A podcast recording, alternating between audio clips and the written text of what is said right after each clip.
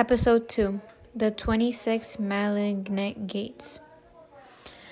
Do not ride your bike around the corner, the mother had told the daughter when she was seven. Why not? protested the girl. Because then I cannot see you, and you will fall down and cry, and I will not hear you. How do you know I will fall? whined the girl. It is in a book, The 26 Malignant Gates. All the bad things that can happen to you outside the protection of this house. I don't believe you. Let me see the book. It is written in Chinese. You cannot understand it.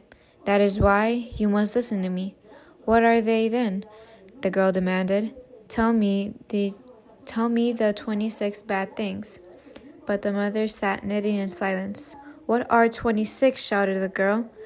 The mother still did not answer her. You can't tell me because you don't know. You don't know anything. The girl ran outside, jumped on her bike, and in a hurry to get away. She fell before she even reached the corner. Tan 87. Episode 2.1 The Rules of the Game. Waverly Jong. Waverly lived in San Francisco, China, with her mother, Lindo Jong, and father and two brothers. Her mother named her after the street they lived on, Waverly Place, for an important American documents. But her family called her Mei Mei, which means little sister. Around the time of Christmas, they went to the annual Christmas party in the First Baptist Church. Waverly's brother Vincent got a chess set.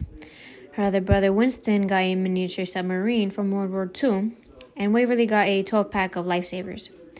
When they got home, Waverly's mother told Vincent to throw the chessboard away because it was used. But he didn't listen, and he started to play with Winston. The boys played constantly. Waverly would beg to play. At first, Vincent refused, but when Waverly offered lifesavers for the missing chess pieces, he approved. Vincent then explained the rules to her and gave the rulebook to her. She studied the rulebook, the chess book from the library, and the chess pieces itself. She created tactics for the way she played. One spring afternoon, while walking home from school, Waverly walks by the playground and saw an elderly man playing chess. Excitement grew. She ran home, grabbed Vince's chessboard and lifesavers, and ran back to the playground. She approaches one of the elderly men, Lau Po, who was watching a game, and asks him if he would like to play. He accepted her offer. Lau Po was better than her brothers. She lost many games against him, but at the same time, he taught Waverly new skills and made her into a better chess player. Each weekend, Waverly went back to the park to play against different opponents and successfully defeated them. Everyone would crowd just to see her, including her mother, who sat there proud of her daughter's winnings. She believed it was luck, one weekend, a man went up to Waverly's mother and told her that she should let Waverly play in the local tournament. She agreed.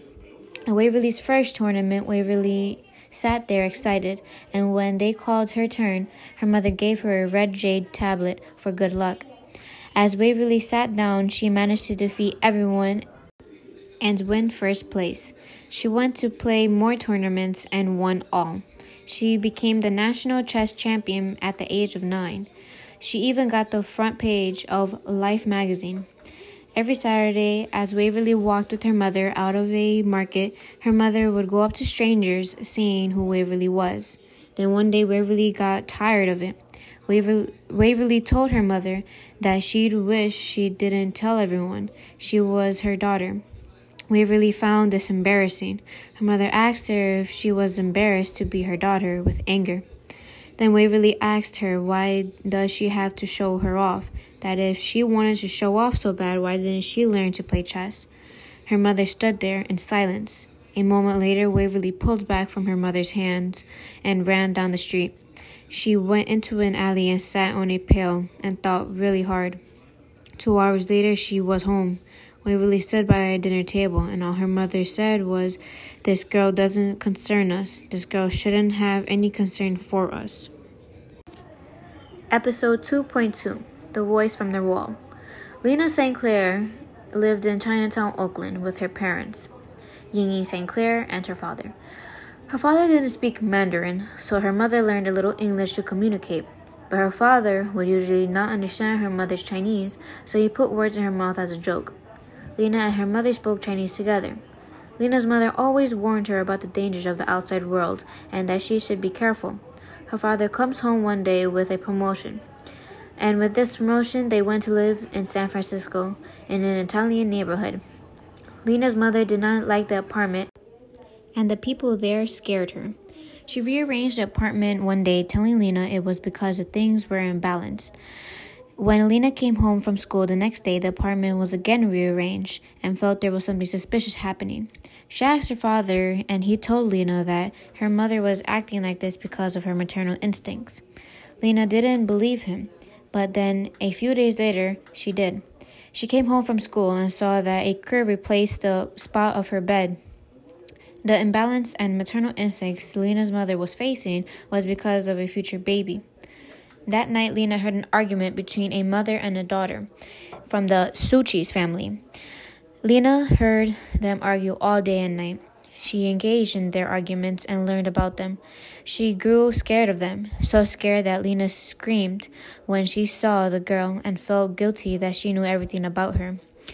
One day, Lena's parents' friends, Auntie Sue and Uncle Canning, picked up Lena from school and took her to the hospital where her mother was. Once there, Lena sat next to her father across from her mother hospital bed. Lena's mother mother muttered things her father couldn't understand, not having any words to put in her mouth this time. Lena w- went to her mother. Her mother told her that she gave birth to a baby. It had a t- it had tiny legs, arms, and body, but a large head, and how the baby's head was open with no brain. Lena knew her mother was going crazy, but she couldn't translate this to her father. So all she told him was that they shouldn't they should think hard about having another baby and how the baby is happy on the other side. Lena's mother changed after the baby died. She would start cooking, then stop midway or she would place her face in her hands at the dinner table. Her father also changed. He would try to make the situation better, but failed. Lena felt agony and sadness with what was happening with her family. The only thing that made her happy was the argument she heard from the Sorci family, having her know that there was a girl who was unhappier. One night during dinner, the doorbell rang. Lena went to go answer it, and it was Teresa, the girl Lena would always hear arguing. Teresa made her way into their home and into Lena's room and opened the window. Lena asked her what happened. Teresa tells her that she had an argument with her mother and got kicked out of the house and is planning to go back in through her fire escape. Then she left. Lena wondered how she could go back to that horrible life, but Lena soon realized that she was wrong. Teresa and her mother loved each other. She thought this as hope she held on to this hope, and when she see, saw her mother murmuring to herself, she knew that this worst thing could end. Episode 2.3 Half and Half Rose Hsu Jordan. Rose's mother and Mei Hsu had faith in God and proved that with a leatherette Bible. But when she lost her faith, the Bible ended up under a table leg to make stable. It has stayed there for over 20 years. Rose watches her mother sweep under that unstable table with the Bible and waits for the right moment to tell her mother about the divorce between her and Ted. Rose knows that when she tells her mother this, her mother would try to persuade her to continue fighting for it, even if there was nothing to fight for. Rose met Ted at UC Berkeley during her second semester. He offered her $2 for last week's notes. She refused the money and accepted a cup of coffee instead. She found him attractive because he was a handsome Caucasian male from New York and not a Chinese one. One day, Ted invites Rose to a family picnic where she had an intriguing conversation with Ted's mother. Mother told Rose that she had nothing against minorities. She and her husband accepted them, but Ted was doing a professional a profession where he was going to be judged based on standard, and there wouldn't be people as understanding as she was. She also told Rose that she thought the Vietnam War was unfortunate. Rose told, Ted, Rose told Ted's mother that she wasn't Vietnamese and had no intentions to marrying Ted. When Ted drove her home, Rose told him his, what his mother had said. Ted was upset at what his mother told Rose, but he didn't care for it. A year later, they were living together, and a month before Ted started medical school, they got married. Over the years, Ted was the one who made all the decisions, but the last year of the marriage, Ted's attitude changed towards being the decision maker. He started feeling this way after he lost his malpractice lawsuit to a woman he failed to complete his promise on making her beautiful again. He started making Rose decide on things and grew angry when she couldn't make up her mind. Ted later took a trip to Los Angeles, and during this trip, he called Rose and told her he wanted a divorce. As Rose watches her mother sweep the floor, she worries that she won't be able to trust her with this decision. Rose's mother always had faith in God, but she lost her faith when she lost her son. She couldn't trust anyone. The day she lost her faith was when the whole family went to the beach. It was the nine of them her two parents, two sisters, four brothers, and her walking to the clean side of the beach.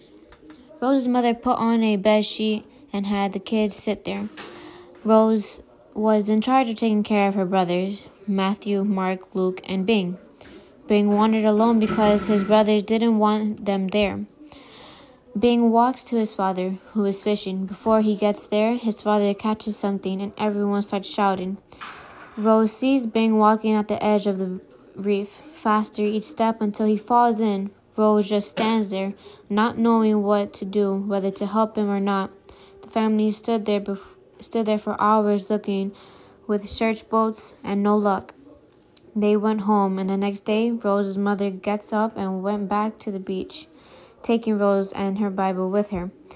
Once they arrived where Bing had disappeared, her mother held her hand on the Bible, praying to God to bring Bing back. She waited and waited for Bing to return, but he never did. That's when she lost faith and gave up. Rose knows that Bing was never coming back, as she knows now that she won't get Ted back, but her mother still tells her to try, to not give up hope. Episode 2.4 two kinds. Jing Mei Woo. Jing Mei's mother, Suyuan Woo, thought you could be whatever you wanted in America. Jing Mei's mother wanted Jing Mei to be something. Jing Mei's mother would look through magazines of kids who have done remarkable things and would test Jing Mei, but the outcomes was always was always a disappointment to her mother. This made Jing Mei sad. With this, Jing Mei realized that she didn't want to be something she's not. So when her mother presented tests again, Jing Mei showed a lack of interest towards them. Soon her mother gave up hope. Three months later, Jing Mei's mother told her that she would be taking piano lessons with Mr. Chong. Mr. Chong was a retired piano teacher eh, who became deaf. As Mr. Chong taught Jing Mei, his eyes didn't see the mistakes she did. He couldn't hear them either. So to him, what she played was good. It was mistake after mistake, and Jingmei didn't bother to correct herself. Her mother bragged to Lindo Jong, saying that Jingmei did nothing but play piano all day. Jingmei, at the moment, was determined to stop her mother's foolish pride and the lies she told. Mr. Zhang and her mother planned a talent show at the church hall. Her mother invited everyone from the Joy Luck Club to see Jingmei. When Jingmei turned, when Jing Mei's turn came, she started to play beautifully. She felt confident, but all that went away when she started hitting wrong notes. She continued hitting wrong notes until she finished. She got up shaking, and only one to cheer for her was Mr. Chong, who didn't hear her mistakes. When it was over, Jing Mei saw the disappointment in her mother's face, but this fiasco didn't seem to stop her mother from making her do piano lessons. Two days later, Jing Mei's mother told her to go to her piano lesson. Jing Mei told her she wasn't going to do it anymore. Her mother grew angry. She pulled Jing Mei to the piano. Jing Mei started crying and told her she was forcing her to do be something she wasn't, that she wished she wasn't her daughter. Her mother said it's too late for that. Then Mei said she wished she was dead like them. And just like that, her mother let go of her and walked away. The years that came after, Jing Mei's mother felt more disappointment, point, more disappointments from her. Jing Mei thought she couldn't be whatever she wanted. only herself.